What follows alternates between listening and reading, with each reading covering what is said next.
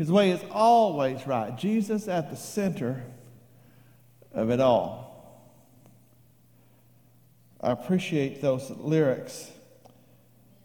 You realize that it's a prayer. Jesus at the center of it all, my church, my life, all of it. Before I forget to mention it, it's worthy of mentioning. Most people from young to old know how to use YouTube. So if you would, when you get a chance, go um, to YouTube, to Times Square Church this morning, and listen to Pastor Carter Conlon preach Heaven Down at Times Square Church. It'll be worth your while, and you will recognize the message. It blows my mind. So do that. Go watch. I think the um, title of the message was uh, The Miracles of Sodom, or, or, or, If Sodom Had Miracles, I think is the, is the name of it. Pastor Carter Conlon, Times Square Church. And I'll just go ahead and tell you wow.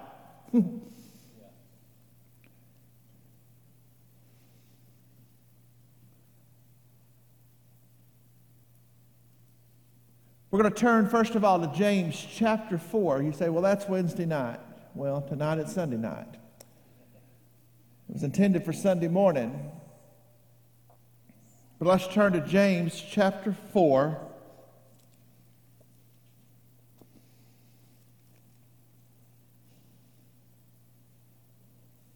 And let's just read one verse. James chapter 4. The last verse of James chapter 4. James chapter 4, verse 17.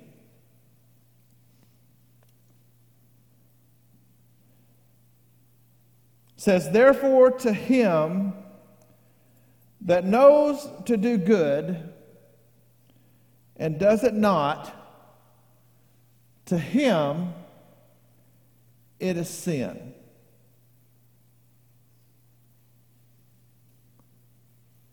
One more time. James chapter 4, verse 17. Therefore, to him that knows to do good and does it not, to him it is sin. That's quite a statement.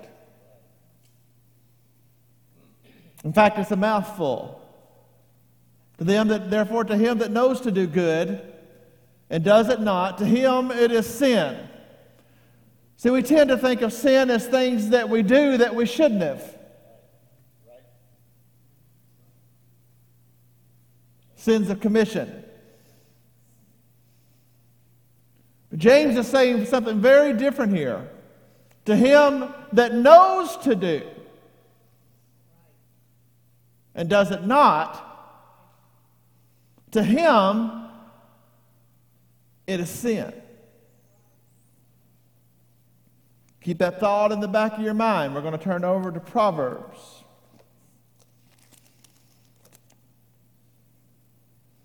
Chapter 29, verse 25.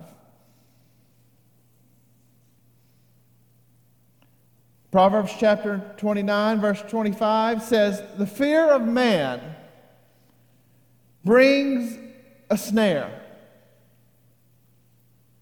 The fear of man brings a snare. But whoso puts his trust in the Lord shall be safe. The fear of man brings a snare. But whosoever whosoever puts his trust in the Lord shall be safe.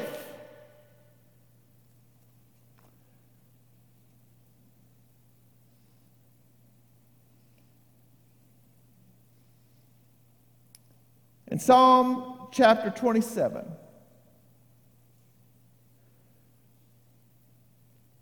verse 13 says, I, I would have fainted, I had fainted unless I believe to see the goodness of the Lord in the land of the living. Be an interesting subject, perhaps, to you tonight, maybe not. But I'm going to submit, to, to, therefore, to him that knows to do good and does it not, to him it is sin. Now, that's an interesting verse to me. It reminds me of, of another verse from Second Chronicles chapter 7, verse 14, that nearly everybody in the room perhaps could quote. Says, If my people, which are called by my name, will humble themselves and pray. But he had something else to say and turn from their wicked ways. Now, he's not talking about the Ammonites and the Amalekites and the mosquito bites. He's talking about his people. If my people, which are called by my name, will humble themselves and pray and turn from their wicked ways, then will I hear from heaven. I will forgive their sin, and I will heal their land. He's talking to his own.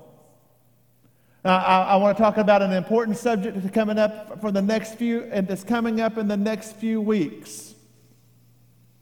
First Tuesday in November, there's something called a midterm election. And it matters. It matters. Three people just left live stream because I said in November, first Tuesday in November, there will be a midterm election and it matters. It matters. It matters.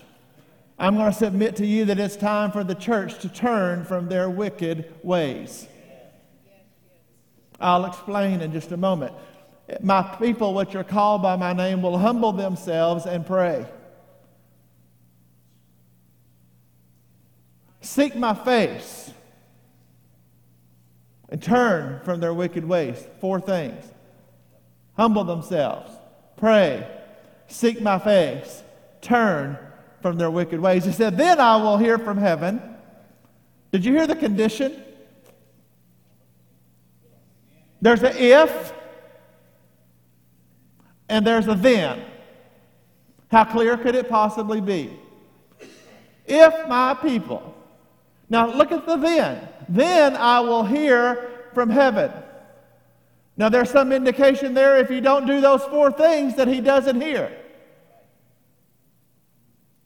I don't think I, I, I think I'm hermeneutically correct in that assessment.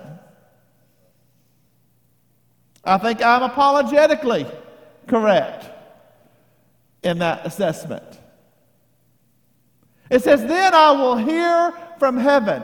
The first step to get anything worthwhile done is for God to hear from heaven. He says that I will forgive their sin. There's some of us that don't know that God's people can have sin.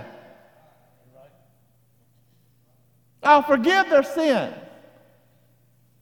I'll heal their land. I will submit to you tonight that therefore they'll, that they that know to do good and know it not to them it is sin. I will tell you, it is high time that the American church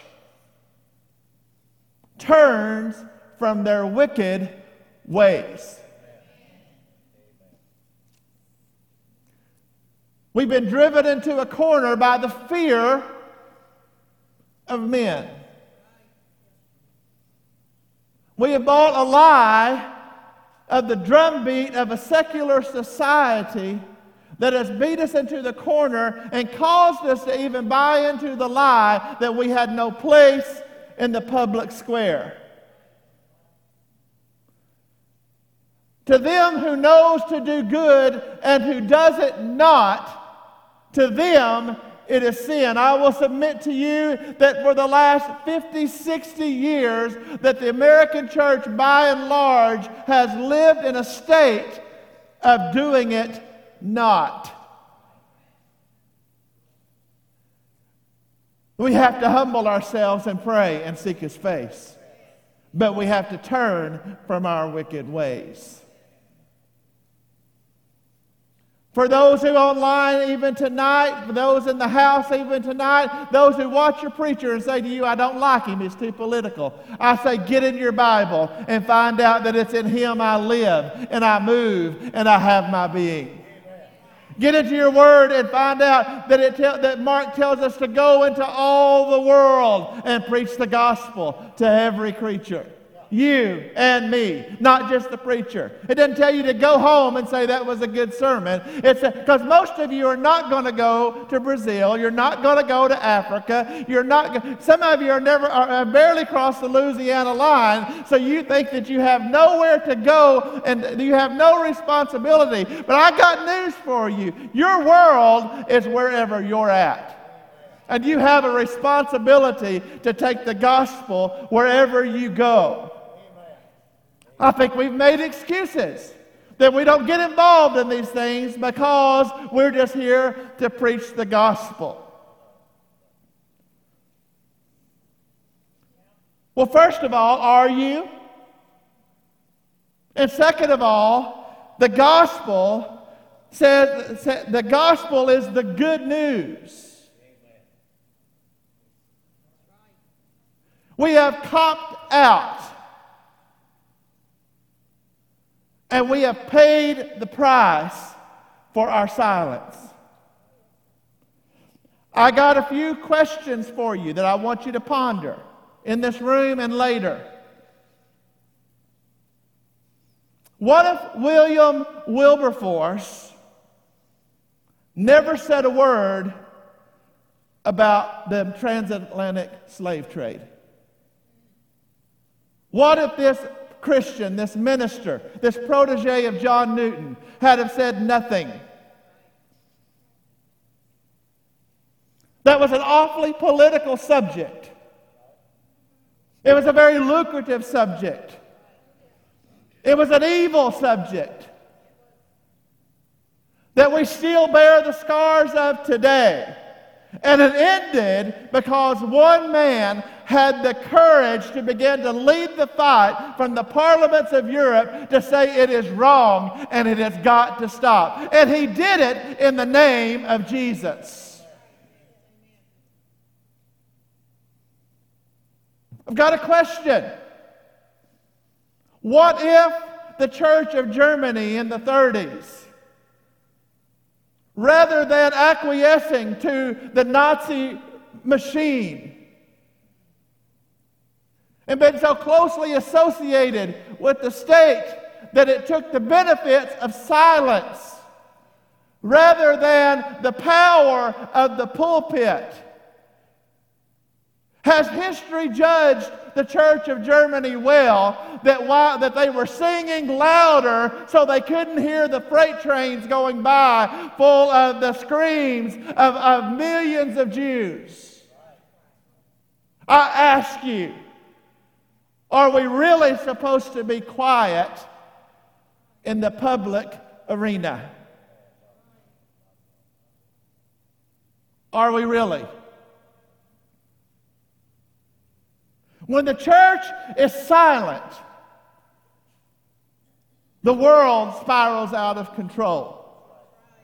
When the pulpit is quiet on the matters of policy and politics, our children are affected. To him, therefore, to him who knows to do good and does it not, to him it is sin. It is sin, church. It's not only our responsibility, and when we don't, it is sin. We sat on our hands when Lyndon Johnson strapped the church with the Johnson Amendment. Nothing was said. Nothing. We barely made a whimper when Madalyn Murray O'Hair stripped the nation of the right to pray publicly in school. I get so tired of hearing lily livered, backboneless, spineless Christians say, You can't take prayer out of schools because we're there. Well, you, everywhere I go, uh, the, the Spirit of God goes with me, but I don't hear any of you standing up and preaching. I don't hear any of you witnessing in the school. I don't hear any of you. Uh, yeah, I know you can pray over your math test and that there's not anything you can do about it, but there's a public, supposed to be a public declaration of the gospel everywhere you go. And you are copping out and you are lying to yourself when you say that, that, that it had no effect on the nation.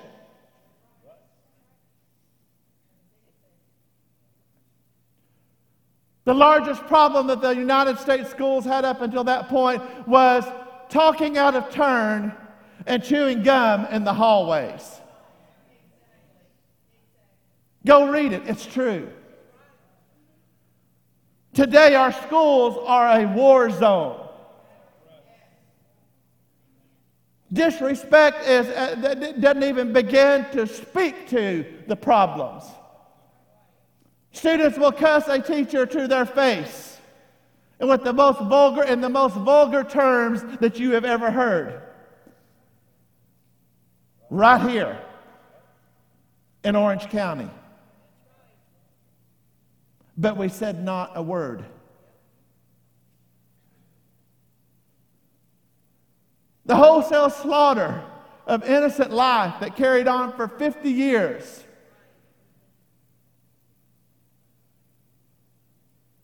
When the, when the Supreme Court of the United States created out of whole cloth an invisible right that changed all of society, the church kept voting for the people that have accommodated it.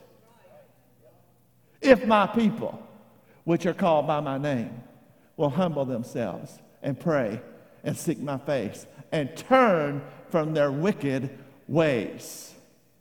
Then will I hear from heaven, forgive their sins and heal their land. We've sat on our hands.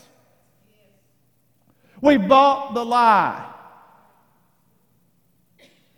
We've kept silent while they've tried to convince us to follow the science.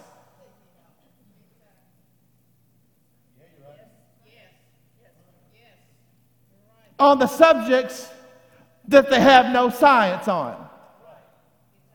All the while, the same people telling you to follow the science is denying biology, which is a science. All of the, the, the mammalian animal kingdom is created male and female. All of them, not just humans, all of them. God created them that way, according to Genesis. God created he them male and female. And now we have a confused generation, our kids, our kids, who are willing to entertain the thought that there might be something else.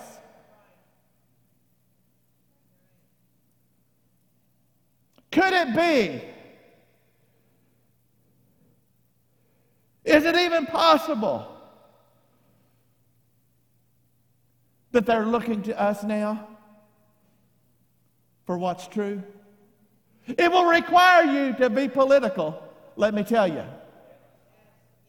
Because the spiritual condition has been brought on by the, by the political oppression. Do you, think, do you still think you're free? Can I ask you a question? Do you still think you're free? No, we still have a lot of freedoms that I thank God for, but do you think you're free? Because I can tell you where freedom comes from. It comes from the Spirit of the Lord. Where the Spirit of the Lord is, there is freedom. You got pastors that are free in a Chinese jail for the last 20 years because they took the freedom, the liberty, and the Holy Ghost to reach people for the kingdom of God. See, we're afraid. But see, we're not afraid of going to jail. We're afraid that somebody will block us on Facebook. And that somebody will call us a name. And that somebody will call us racist. And somebody will call us some kind of phobic. Could it be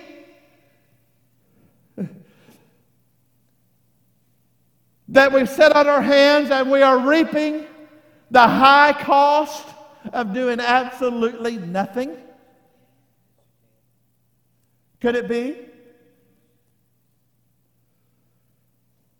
We have no choice but to stand up. I'll submit to you that it is entirely scriptural to stand up. I will submit to you that it's not only preferable, that it is commanded to stand up.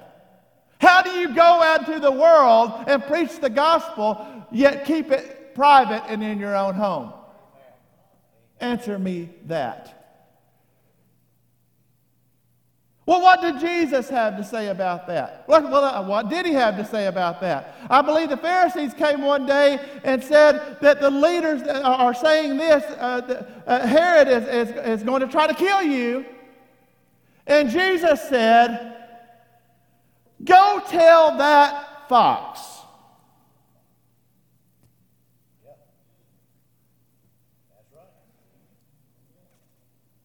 That I will be going about healing and doing miracles. But, on the, but I am going to lay my life down. Go tell him. Come on, somebody.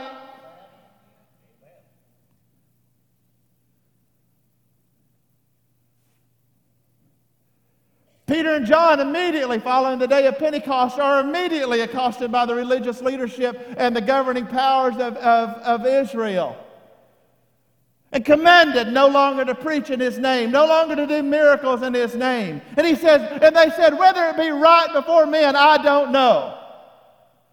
He said, but I'm going to preach in this name. You can't stop me. That's in Acts chapter 4. Let's look at it. It says, But Peter and John answered and said to them, Who is the them? the them is, is the religious leaders uh, of their day, the political leaders of their day. And, and it's the high priest and Caiaphas and John and Alexander. Uh, that's in verse 6. And the, and the kindred of the high priest were gathered together at Jerusalem.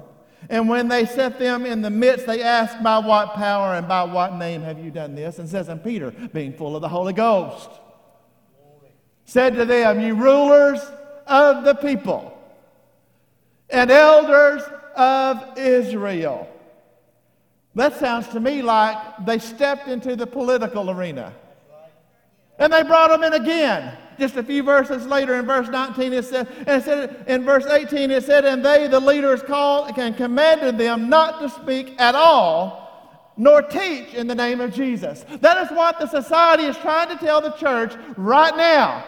And have told us for years have your little freedom of religion. Have your little Jesus. Have your little church. But keep it in the church house and keep it in your house. Keep it out of the street. It says, and, the, and they, the leaders, called them the apostles and commanded them not to speak at all, nor to teach in the name of Jesus. It says, but, y'all know I love conjunctions. But Peter and John answered. But Peter and John answered. That's better than you're reacting to. They didn't say, Well, why didn't you say so? Excuse us. We'll go back home and, and preach to each other. But Peter and John answered and said to them, the religious leaders and the political leaders of their day, whether it be right in the sight of God to listen to you more than God judge you. But we cannot but speak the things which we have seen and we have heard. Now, I don't read Hebrew, but I think they said,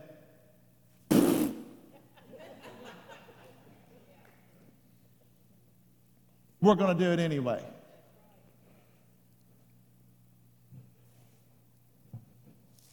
Could it be? Is it even possible that this generation that we malign and that we don't understand and that we criticize, could it be that we led them to this point? And could it be that they're now looking to us? Could it be? Therefore, to them that know to do good and to do it not, to them it is sin. Fear of man brings a snare, but he who puts his trust in the Lord will be safe.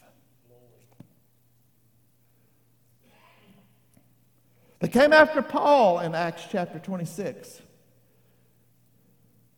And you'll remember that he's appealed to Rome if they've drug him before Agrippa.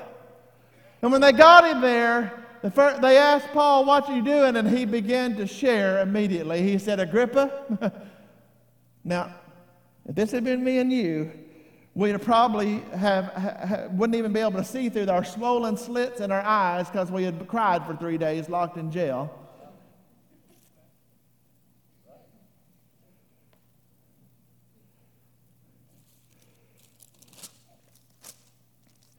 Then Agrippa said to Paul, You are permitted to speak for yourself. Then Paul stretched forth his hand and answered him. Where in the world are you at? And Paul stretched forth his hand and answered him. He said, I think myself happy King Agrippa. Because I shall answer for myself this day before you, touching all the things wherefore I am accused of by the Jews. Come on, somebody. I want to read it again just because I like it. Then Agrippa said to Paul, You are permitted to speak for yourself. And then Paul stretched forth his hand. Paul had an attitude. Paul's like me. Well, how else can you read that? It says that Paul stretched forth his hand. He said, Agrippa, I think myself happy before you, and I come to answer you according to everything that the Jews have brought against me. He didn't shrink. He didn't waver. He didn't cower. He didn't say, This is too political. He said, I am going to answer you.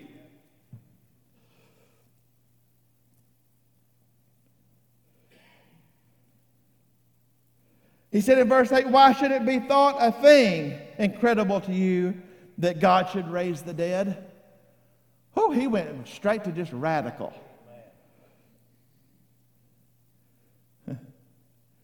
He told him, he said, I was persecuting this Jesus. And then somewhere on a road in verse 14, it says, And they were fallen to the earth, and I heard a voice speaking to me and said in a Hebrew tongue, Saul, Saul, why persecutest thou me? It is hard for you to kick against the brick. And I said, Who are you, Lord? And he said, I am Jesus, whom you persecute. He didn't bring a religious notion to Agrippa, he didn't bring a generic religion to Agrippa. He brought Jesus to Agrippa. I am Jesus, whom you persecute.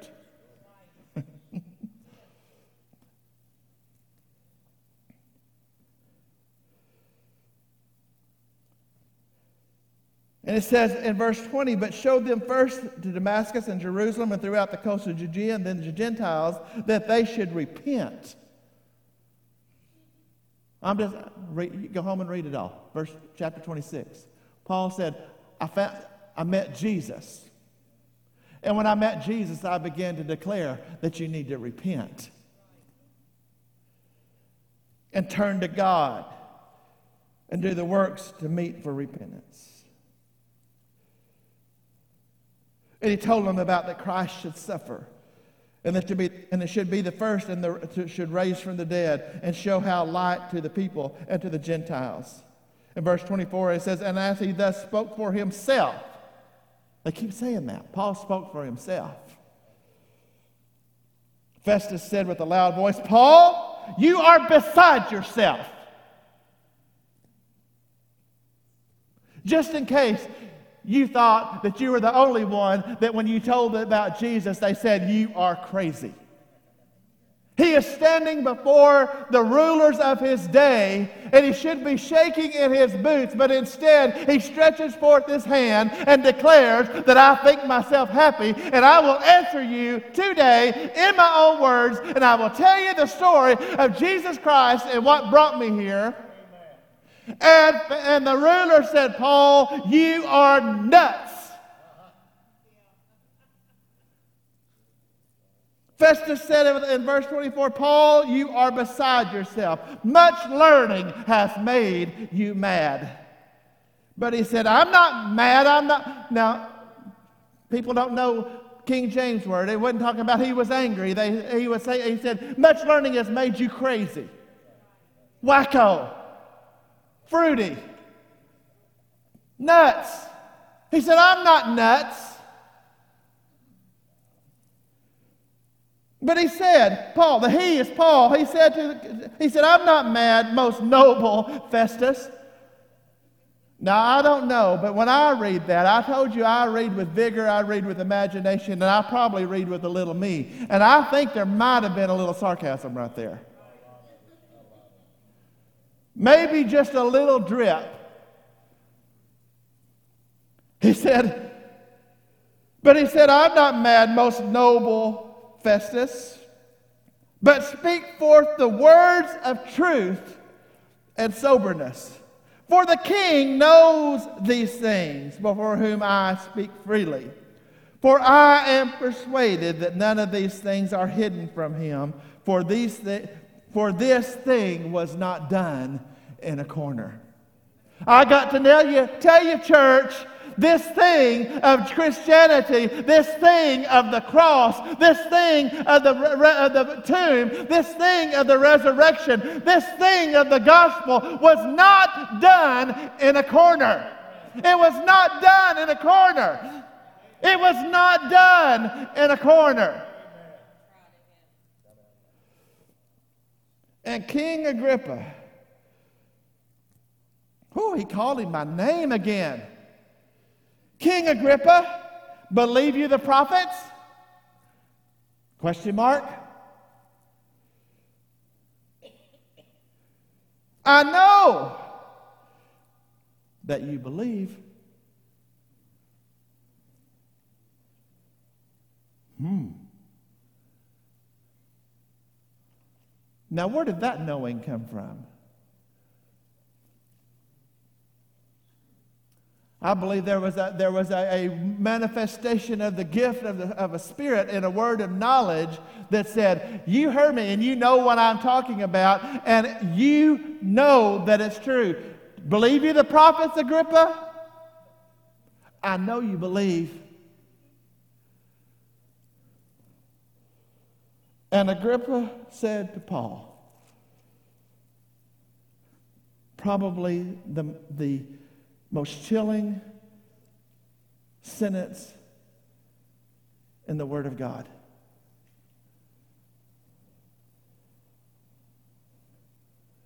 Agrippa said to Paul, Almost you persuade me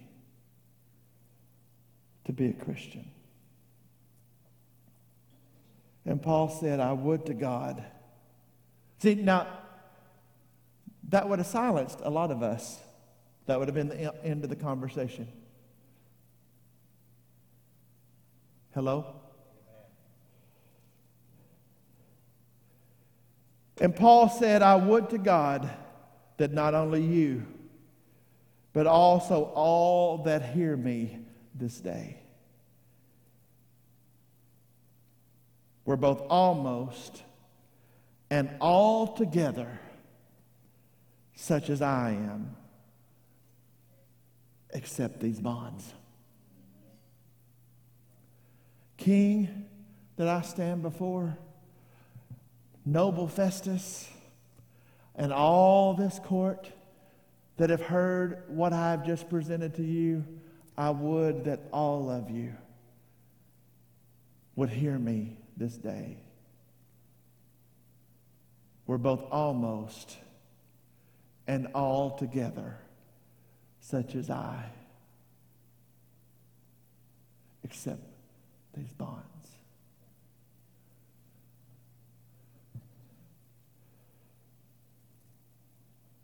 And when they were gone aside, they talked amongst between themselves, saying, This man's done nothing worthy of the bonds.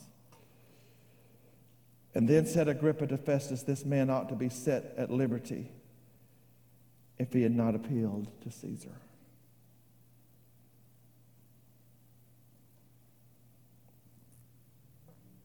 Church, we have an obligation to the world to speak against what is wrong even in the political arena, whatever. Can I ask you a question? What in the world does that mean? What does it mean? We're not supposed, the church is, the pulpit is supposed to be quiet on politics. I read a preacher that I'm pretty good friends with the other day and said that a guy that had wrote a, wrote a fantastic book on the subject said, I really liked him until he began to get too political. What in the world does that mean? What does it mean, church?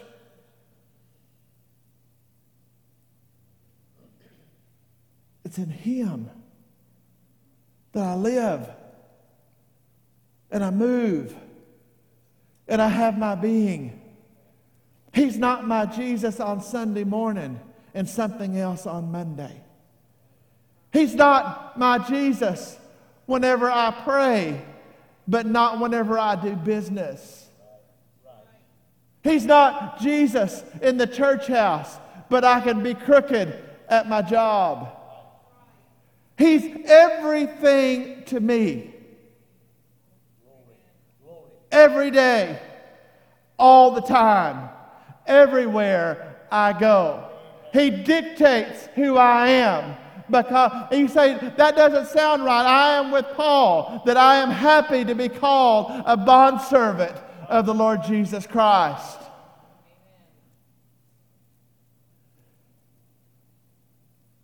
You might have to pay a price. He never told you that you would not. In fact, he told you that you would. But he said, if you believe him, that you know that in all situations he's still a good God. Do you believe him? How many more generations are we willing to sacrifice at the altar of political expediency? How many more generations are we? How many more moms and dads and grandmas and grandpas are going to have crying in the office because they don't understand how their children got to this point? Well, they, they got to this point because you were casual about Jesus. Now, I want to say something there because there's some of us that have had trouble with children that were not casual. But you've got to understand if you raise them right in the fear and the admonition of the Lord Jesus Christ, that everybody, when they come to a certain age, stands before God and gives an account on their own. They have a choice to make. They either choose Him or reject Him. That's not on you, that is on them. Somebody hear me. You have grieved over where you went wrong, but you've done it right. And you've got to understand that every one of us come to God as an individual. it, is out, it is up to us whether we accept Him or we reject Him. But far too many, the case really is, is that church was at their convenience. And the Word of God was a suggestion, and prayer was a foreign thought. And that any standard was met with a cry of legalism. Any, any, any, any place that says that there is a right and there is a wrong was met with the opposition of you're too hard and that you, and that you need to chill out and that you need to calm down. And I want to tell you there is a right and there is a wrong. This book has standards. It tells you how to live. And it, it, it, it never adds any, it said it, it will never add sorrow to your life. It is not a fence, it is a guardrail. It will save you from yourself. Hear me, church.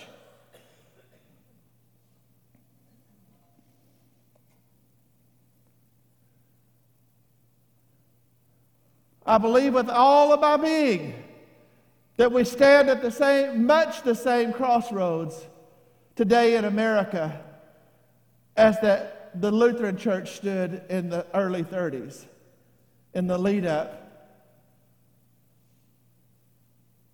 to Adolf Hitler.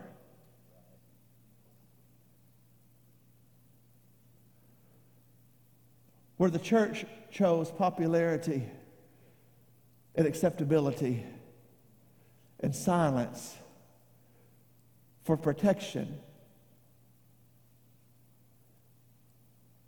and ambiguity to stay out of the limelight, to stay out of the way of the regime. And millions of people, not just the Jews, not just the seven million Jews, millions of people all over the world at the hand of the Nazi re- machine that started World War II. Millions of people paid with their life because the church was silent. Therefore, to him that knows to do good and does it not, to him it is sin.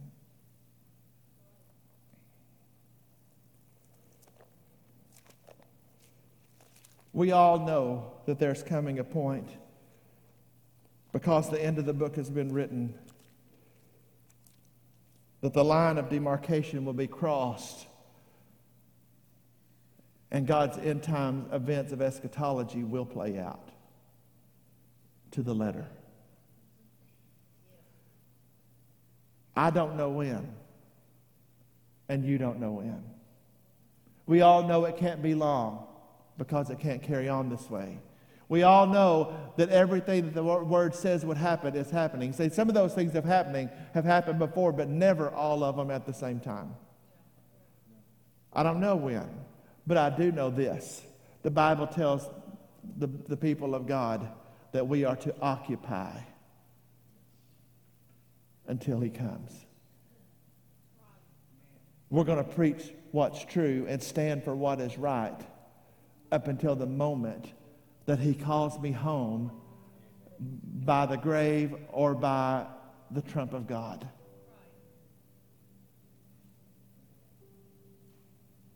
It's not an option. And we have responsibilities.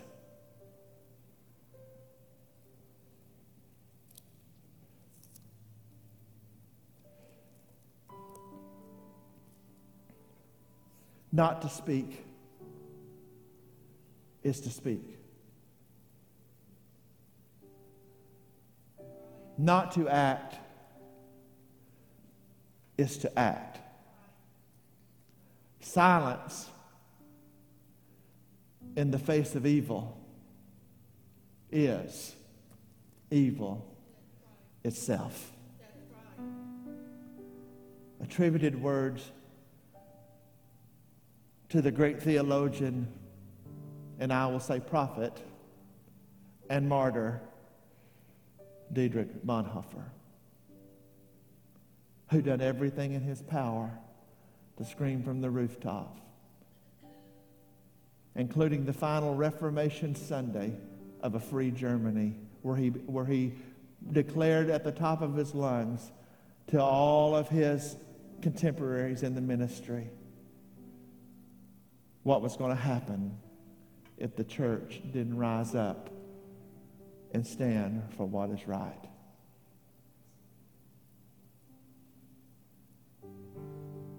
Immediately upon the election of the Fuhrer, the leader, Adolf Hitler, he took to the airwaves immediately.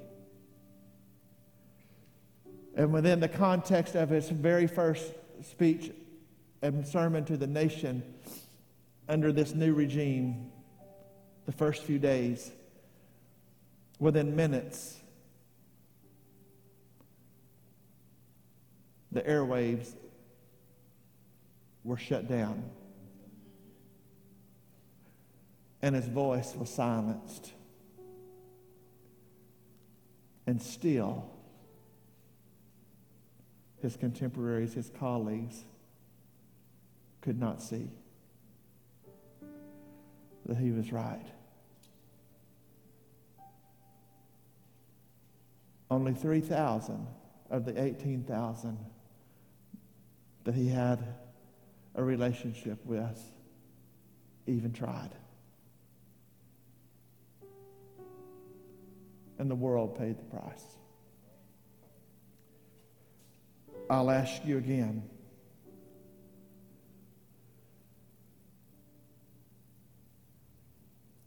I'll ask you again is it possible that they're looking to us? Have you even considered that in all of their smart aleck attitude, in all of their tuning you out, and in all of their rebellion, that somewhere in all of it, that they're looking to us. Is it possible? And are we willing to live with the high cost of doing nothing?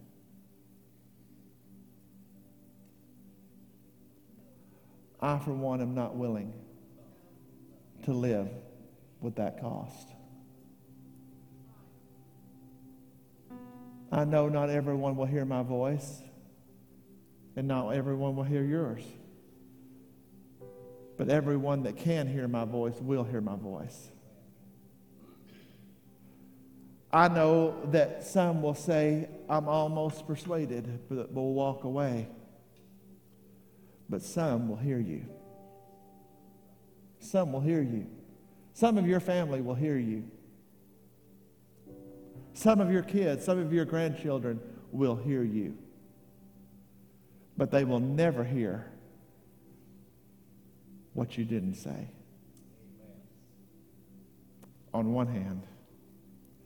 But then on the other hand, some of the loudest things we speak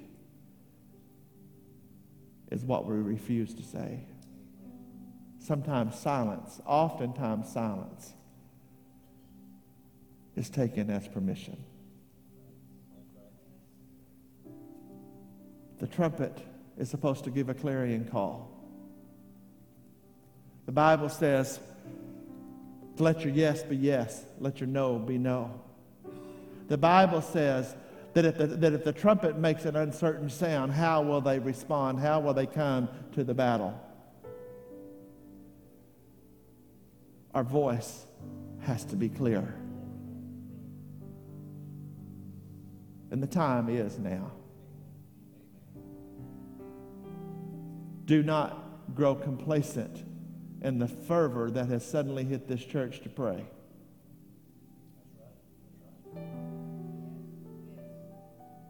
That will change. It has changed everything. Do not think you've arrived. We must continue to pray without ceasing. We must. Lives literally depend on it. And a move of God is absolutely fueled by prayer. It is the fuel that drives the engine of revival. If my people which are called by my name will humble themselves and pray and seek my face and turn from their wicked ways. Then will I hear from heaven. I'll forgive their sin and I will heal their land.